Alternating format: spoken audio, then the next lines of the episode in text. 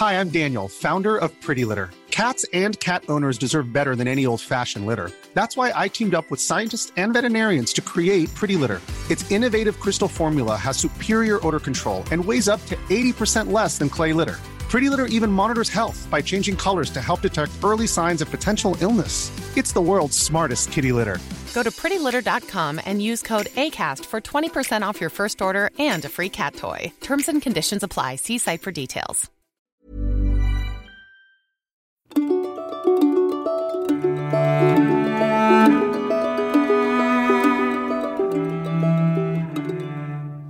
Once again, and welcome to another Ask Andrew. This is Andrew Kern, and my question for today fits in with our theme of the week here at CiRCE Institute in honor of Russell Kirk's 100th birthday, which unfortunately he didn't live to celebrate with us um, physically. Um, but in honor of Russell Kirk's 100th birthday, um, I'm addressing the question why did you name the Paideia Prize the Russell Kirk Paideia Prize? And the, the easiest answer is because when we asked Annette Kirk Russell's wife if we could, she said yes. And so that worked out nicely. But why did we ask her might be the next question that you're really wishing we'd get to. And I want to tell you what Russell Kirk has, has meant to me personally a little bit. And I don't have forever to do this, and it could take that long. So let me just make a couple comments um, as best as I'm able. But I encountered Russell Kirk myself when I was in my late teens or early 20s. I encountered his writings, is what I should say.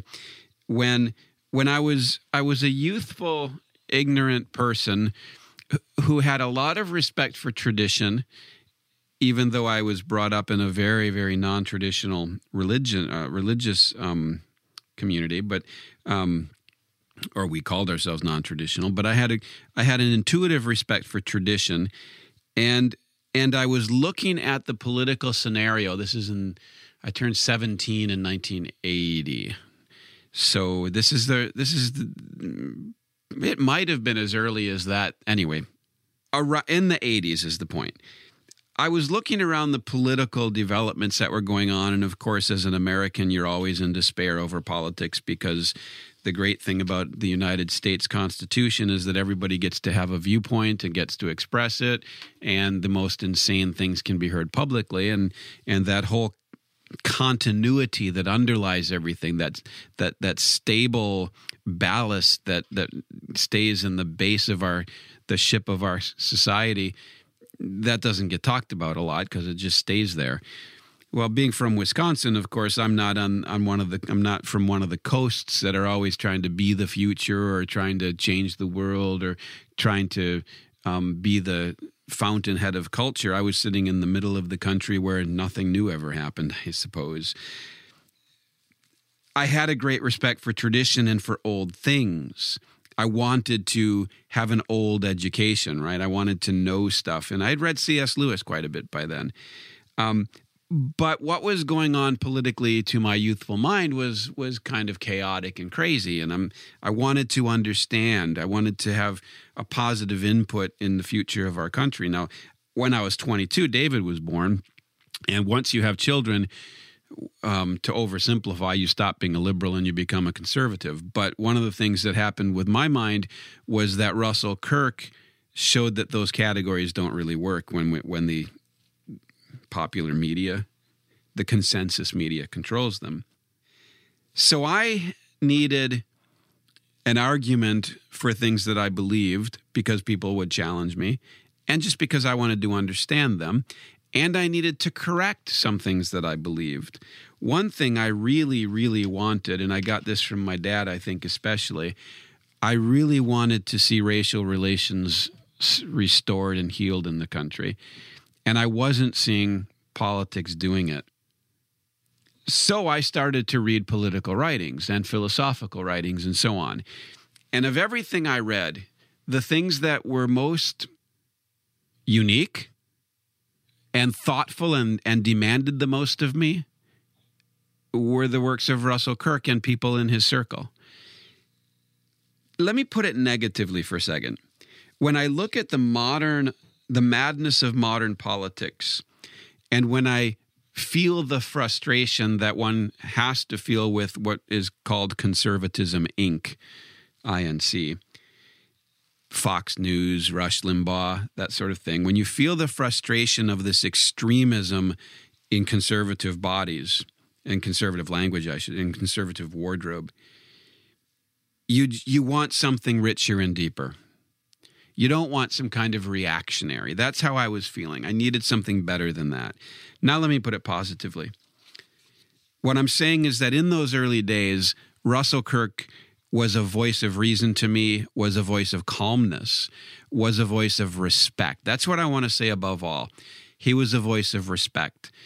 And he taught me that the real conservatism, and by conservatism, I'm not talking about politics here, I'm talking about a view of reality.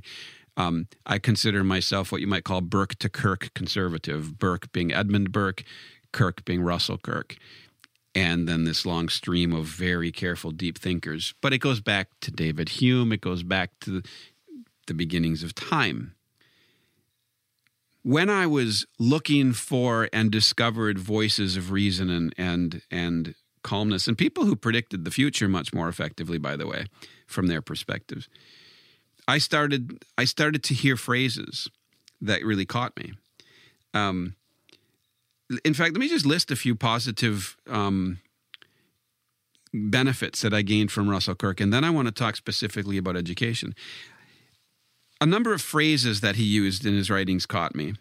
Like, for example, the moral imagination. That's a term that comes from Edmund Burke's Reflections on the Revolution in France, but it's one that Russell Kirk made a more uh, widely accepted term, and then writers like Vigen Guroian helped to expand it into the public consciousness more. And we've been trying to do what we can to help teachers understand the importance of developing the moral imagination. Another phrase I loved in Kirk's writings is the unbought grace of life. Turns out that also comes from Edmund Burke, the unbought grace of life.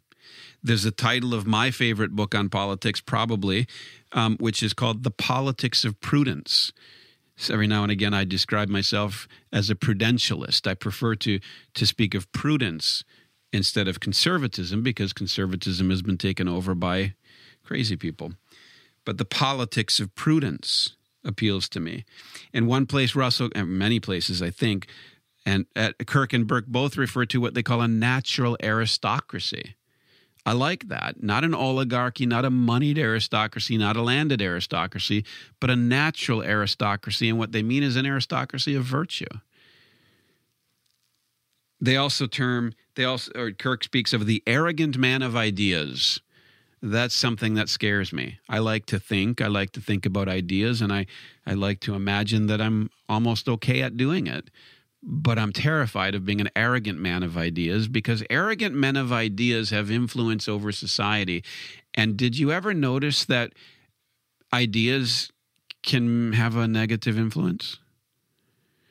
And it scares me to think that in my arrogance, I could start promoting ideas that lead to people dying.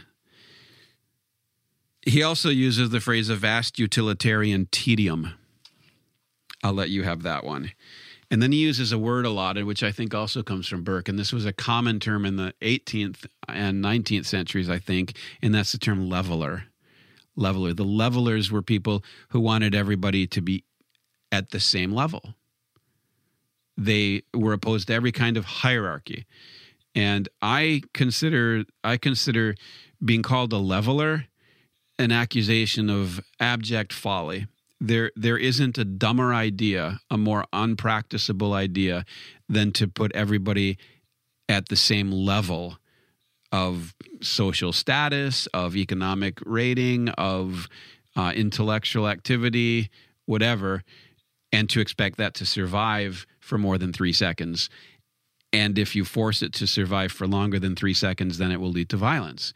That's what it does. That's what happens in our schools where everybody's at an equal level and you're not allowed to make distinctions because that might hurt feelings, I guess. What Russell Kirk had, therefore, was a clear eyed, unsentimental vision of reality. The way I put it when I was taking notes for this is a stunning, clear eyed realism which leads to humility about ideas and about knowledge. And that calls for prudence instead of ideas. I hope you can see the difference because it's a huge one. Another positive that I gained from Russell Kirk is this tremendous sense of historical continuity that that if you think in if you think as a conservative that didn't come to be with Ronald Reagan in the 80s Okay, that didn't even come to be in the 50s. Conservative thought goes back to the ancient Romans, the ancient Greeks, it goes back to the ancient Israelites, it goes back to anybody who believes in in in permanent things as as Russell Kirk called them. Permanent things, things that don't change. Another positive um, impact he had on me was he gave me a very realistic, please hear that word, realistic respect for our country.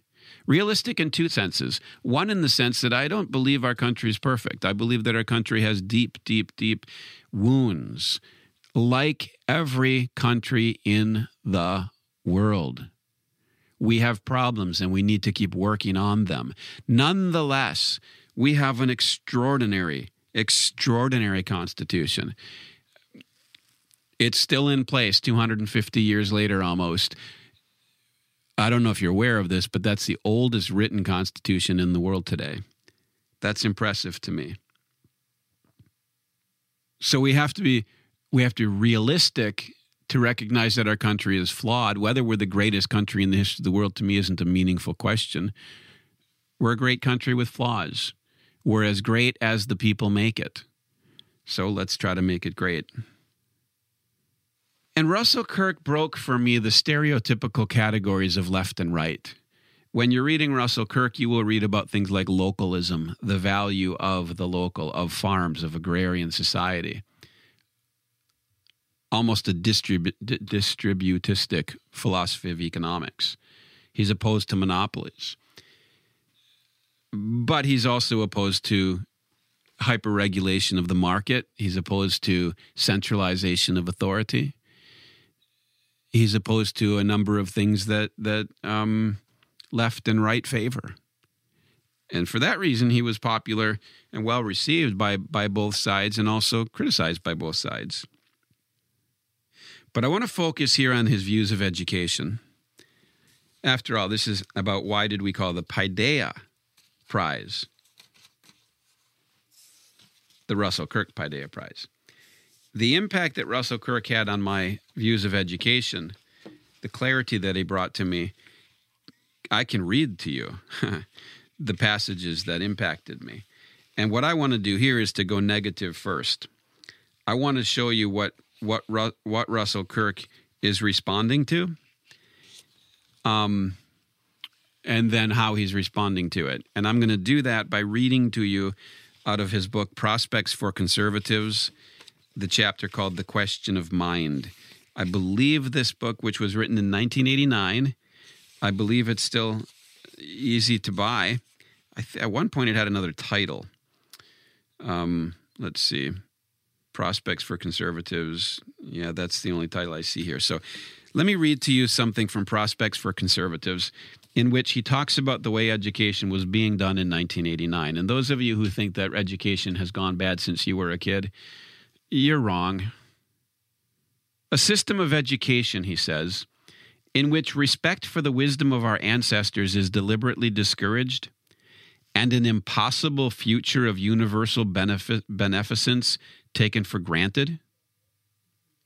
A system in which all the wealth of myth and fable, the symbolic study of human nature, is cast aside as so much rubbish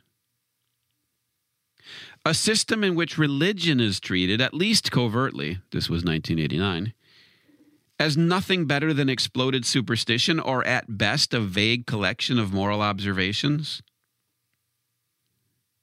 A system in which all the splendor and drama of history is discarded in favor of amorphous social studies.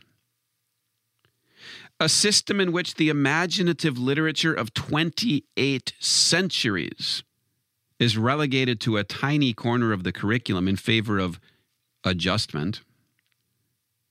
A system in which the physical and natural sciences are huddled incoherently together as if they formed a single discipline, and then are taught as a means to power over nature and man, not as a means to wisdom. A system in which the very tools to any sort of apprehension of systematic knowledge, spelling, and grammar mathematics, and geography are despised as boring impediments to socialization? Why, is it possible to conceive of a system better calculated to starve the imagination, discourage the better student, and weaken reason? In this, the thinking conservative must be a radical. He must strike at the root of this perversion of learning. For in most of our state supported schools nowadays, and in probably the greater part of our universities and colleges, the quote educational end quote process has become inimical to the real human person.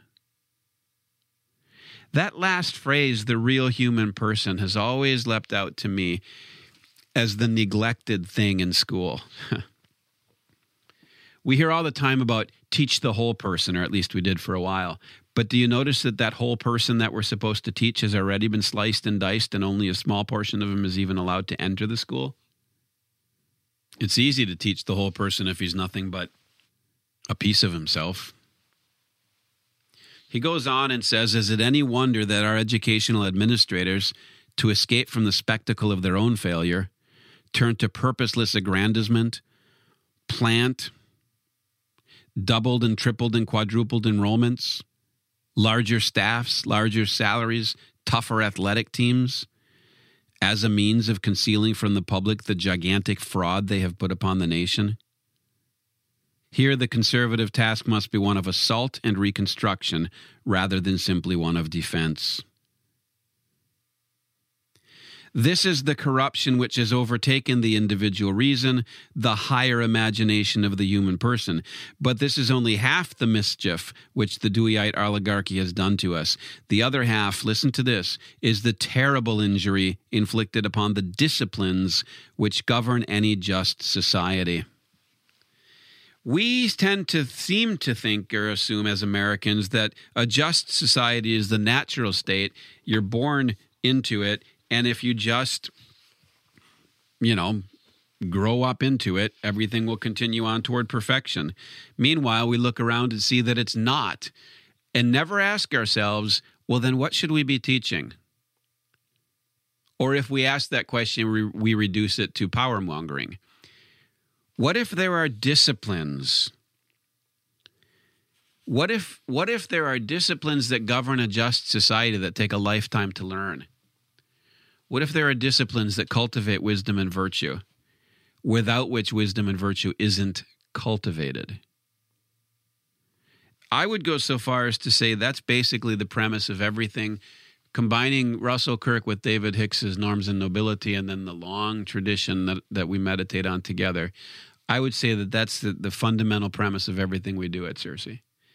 That there are that that the cultivation of wisdom and virtue requires everything you've got. Everything you've got. And to be distracted by anything else means to put your society at risk.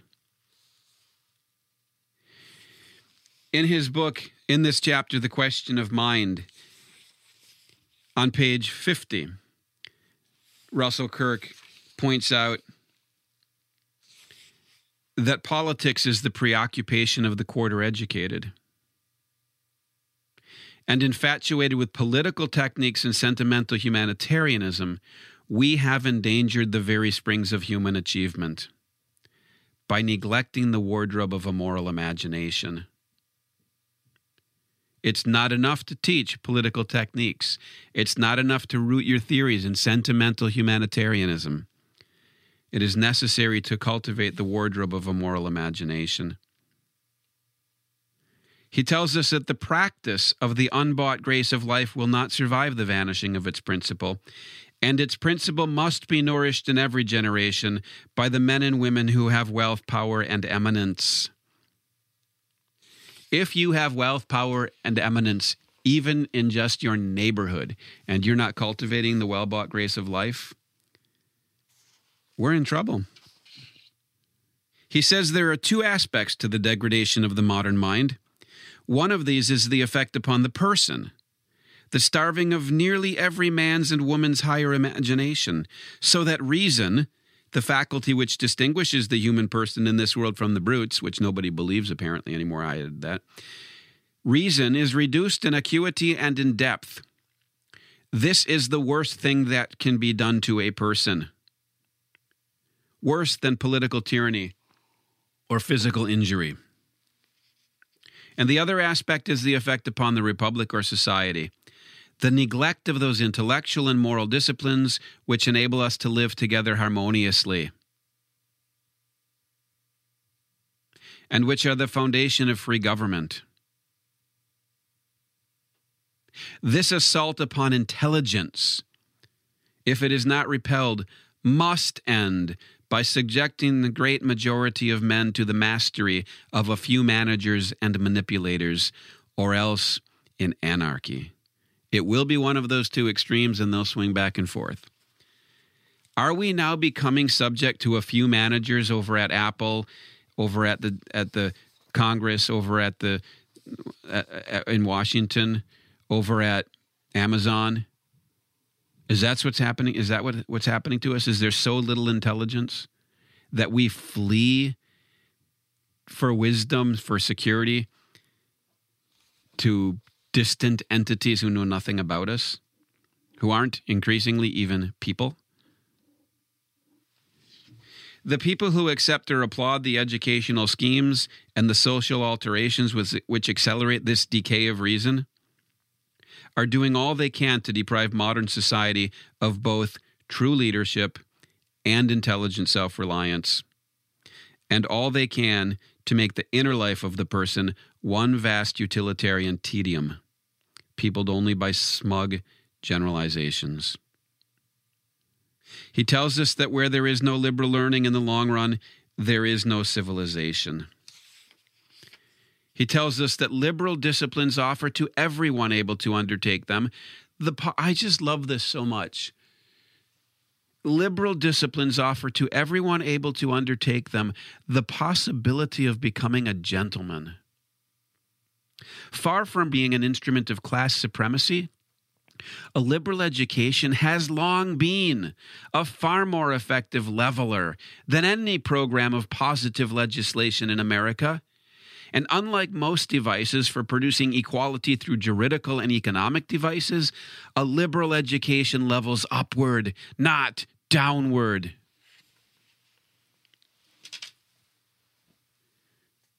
What does our country need now, if not ladies and gentlemen? What is a gentleman? What is a lady? Somebody with an elevation of mind and temper generosity and courage of mind, which are the property of every person whose intelligence and character have been humanely disciplined. What did Burke and Newman mean? They meant that liberal education and that habit of acting upon principles which rise superior to immediate advantage and private interest, which distinguish the free man from the servile man. There cannot be too many gentlemen among us. The end of liberal education, he says, is the disciplining of free minds. And the method is the study of that unbroken chain of literary and intellectual tradition which extends from the ancient to the modern world. There you have it. That's what the Circe Institute is trying to achieve within ourselves and with all those we serve. Our debt to Russell Kirk is immeasurable. I wish I could express these ideas as well as he did. I hope that you will get some some books by Russell Kirk and read them. Maybe maybe get some maybe there's some YouTube lectures. Maybe you can become a member of the Russell Kirk Society. Get to know Russell Kirk's writings. I'm going to say this seriously. I believe Russell Kirk is the single most important political thinker of the last half of the 20th century. I will say, I know, I know Ronald Reagan, if you're a, Republican and liked Ronald Reagan, he would not have been elected if Russell Kirk hadn't written The Conservative Mind in 1952. More than that, our country would be even more fragmented than it is now if Russell Kirk hadn't shown that right and left aren't really what we think they are and aren't really all that valuable as categories. Read Prospects for Conservatives, especially The Question of Mind. Read The Roots of American Order, one of my favorite books on American history, which goes back to the ancient Hebrews. Read The Politics of Prudence. Get your hands on The Conservative Mind, which is the, the, uh, a history of conservatism back to Edmund Burke. And please understand that this conservatism is not going to be party conservatism. It's not political conservatism. That's the hangup of the quarter educated. It's deep. It's so much more than what you've been led to believe conservatism is by Fox News or Rush Limbaugh. And if all if if you don't want to read so many books, and he's written quite a few, get the essential Russell Kirk. ISI published this a while back. The Essential Russell Kirk has chapters from all these books and others. But most of all, seek the unbought grace of life and raise your children to be principled people who are ladies and gentlemen. Because there's nothing that our communities need more right now than ladies and gentlemen. And as you raise your children to be ladies and gentlemen, May the Lord remember you in his kingdom.